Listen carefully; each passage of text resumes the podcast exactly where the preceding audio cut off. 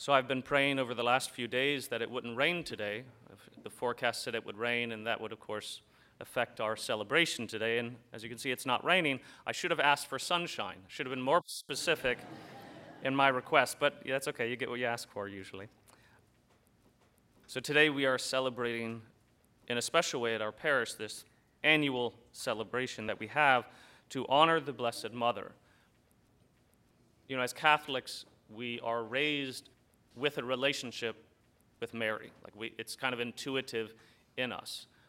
And on some level, we take for granted that she's there, that she's interceding, that we can call out to her in our need. But it is important to understand the theology behind it, behind her ability to intercede for us, to mediate for us. So it is Catholic theology, and it's actually, you know, basically all Christians believe this, that there is actually only one mediator, one mediator between God and man, and that is the God man Jesus Christ. So, theologically, there are no other mediators. There can be no other mediators apart from Christ.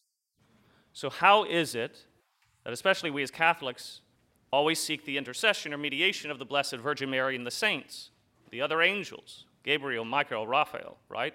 Why do we call upon them when the church officially teaches that there's only one mediator? To understand this, we have to understand Christ.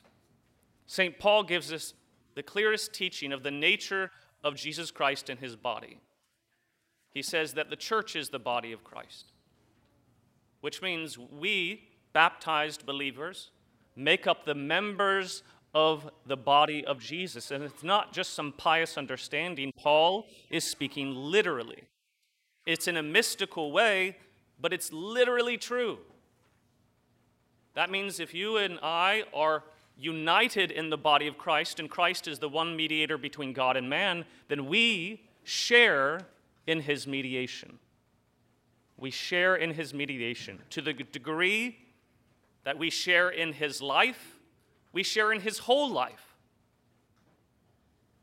Even his ministry to bring about the forgiveness of sins and union between man and God. So, anyone who is a member of Christ's body has the power within and through Christ to mediate, to intercede on behalf of those in need, specifically sinners. Anybody can do this as long as you're united to Christ through baptism. The more sacraments you have, the stronger your mediation power. The more holy you are, the stronger your ability to mediate. This is why the church also teaches that no one mediates better than Mary. No one can intercede for anyone else better than Mary except her son. But the only reason Mary can intercede for us so well is because she's so perfectly united to Christ, her Son. If any of us were united so perfectly, we could intercede, maybe not equal to her, but at least closer in kind. This was always our Lord's intention in creating us in this way. He wanted to bond us to one another as a family. And you know this about family life. To have a happy family, everybody's got to be working together. But certain members of the family have more power to influence the life of the family than others. Christ, as the head of the body, obviously is the main factor here. Without the head, the rest of the body is definitely dead. but the head alone without the body can't do much good. Mary, in a sense, is, I mean, analogously, like the neck. Jesus is the head, she's the neck. Everything that the head has and receives has to pass through the neck to get to the rest of the body. The food that the head consumes goes through the neck, the air the head breathes, and all of the information that the brain transmits to all the nerves and muscles of the body comes through the neck. This is why the church teaches that Mary is the mediatrix of all graces absolutely all graces, which means any grace that any human has ever received on earth has to come through Jesus, he's the one mediator, but it always comes through Mary as well. Basically, Christ gets it from the Father, Christ gives it to his mother, and Mary gives it to us. Even the, the, the, the Muslim who receives grace from God, it comes from Mary. They might not know it, but that's the source. Well, no, sorry, Christ is the source, but that's the mediator. This is why we should have such love and devotion to her because she can do so much for us. Now, sometimes people do worry can you love the Blessed Mother too much? Can you be a little too devoted to Mary? You know what I'm talking about. These are the crazy Catholics who go about and they're just a little too Marian. Like you worry that they think she's the fourth person of the Blessed Trinity or something. So, so I'll illustrate a, an interesting story. It's a true story. Uh, the, my first year in college, you know, usually at university, there's like a parents' weekend where they invite all the parents, you get to see, and, and the students would put on like skits and shows and things like that. So this weekend, a couple of us decided to put on a skit. Now, this was back in the late 90s, and if you remember, in the 90s, it was really, really popular to have those dating shows on TV. The way that they would do it is they would have a guy or a girl behind a screen, and then three men or three women that you could see, and then they would ask questions, but they couldn't see the person who was responding. And then they would have to go on a date with the person that they chose, whether they wanted to or not after that. So, know, it was fun and entertaining. People liked it. So that's what we did. We, we, we created this skit based on that. And so I was the guy behind the screen. I couldn't see the three girls that were there that I had to ask questions of. And the way we decided to set up the, the, the women was the different types of girls you can meet at Franciscan University. So that, that was it. So, so just picture this, if you will. The first girl, you couldn't have picked out of a crowd. She just looked like every other woman. She didn't have any religious symbols or anything. She wasn't carrying around her Bible, nothing like that. If she was walking around, you wouldn't have known she was Catholic. And her answer to my question, what's your ideal first date? So was we'll go to, out to dinner, we'll go see a movie, maybe take a walk, right? Simple enough, classic, nothing wrong with that. The second girl was dressed far more modestly. You knew there was something a little different about her, but you can't put your finger on it.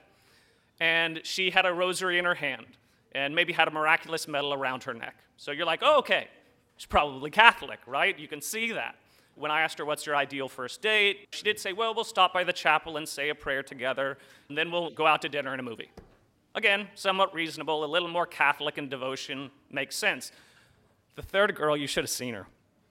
I mean, it was, it was hysterical. So imagine an incredibly modest grandmother from the 1950s. Okay. So, I mean, in a, a, skirt that was sweeping the floor, like a blouse that was to the top of her neck and long sleeved and very frilly. So she had a full size image of the Immaculate Heart of Mary and the Sacred Heart of Jesus she carried around with her.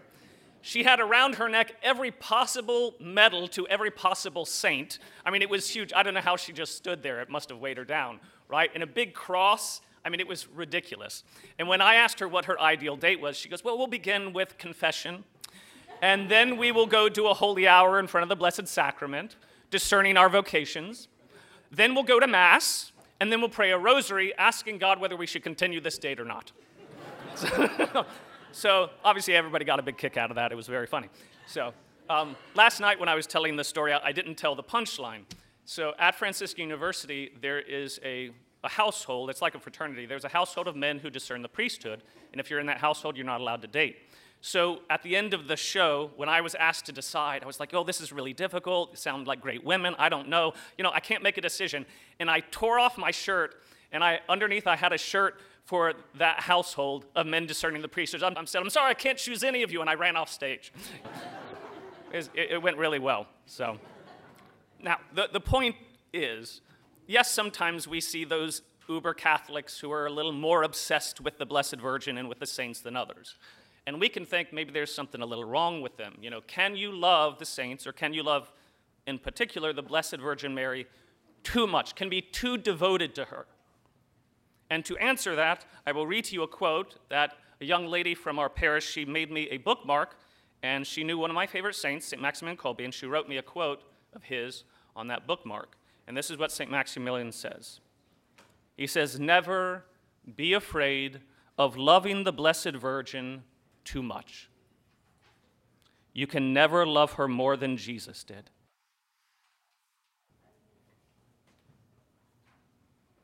No matter your devotion, you can always have a greater love and devotion to her because you still don't love her as much as her son. Now, how much did Jesus love her? You can tell the degree of love that one person has for another on the type of gifts that they give to that person. What are they willing to sacrifice to give away to make the other person happy? And Jesus gave Mary not only all of the graces she could possibly possess, right?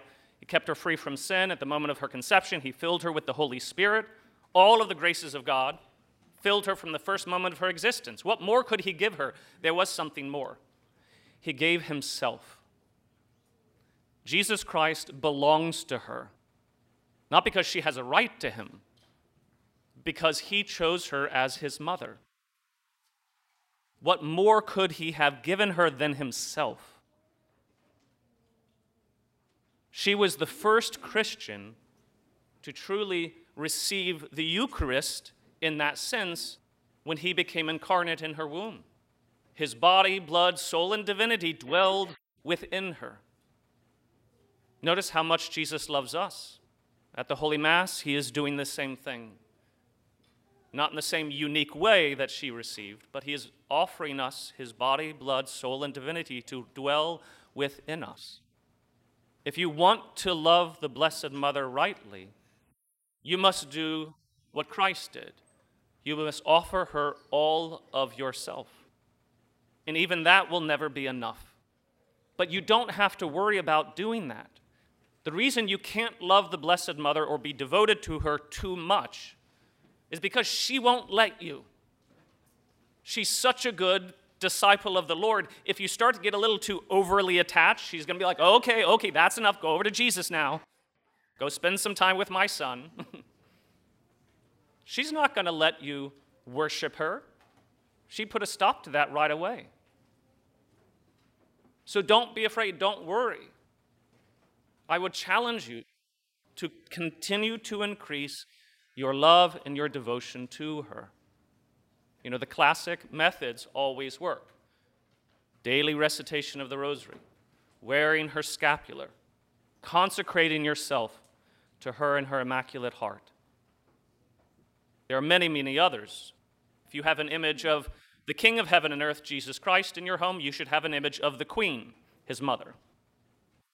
So many classic, basic things that we can do just to begin that devotion. But remember, her power to intercede for us is already paramount. I mean, it's, it's, she's second only to Christ himself. But the more devoted to her you are, the more easily she can intercede for you. Because the more ready you are to hear her voice and take her direction. There will be no peace in the world there will be no peace in the world or any society until the heart of Jesus Christ triumphs. But the heart of Christ cannot triumph in any society until the Immaculate Heart of Mary triumphs. In the name of the Father, and of the Son, and of the Holy Spirit.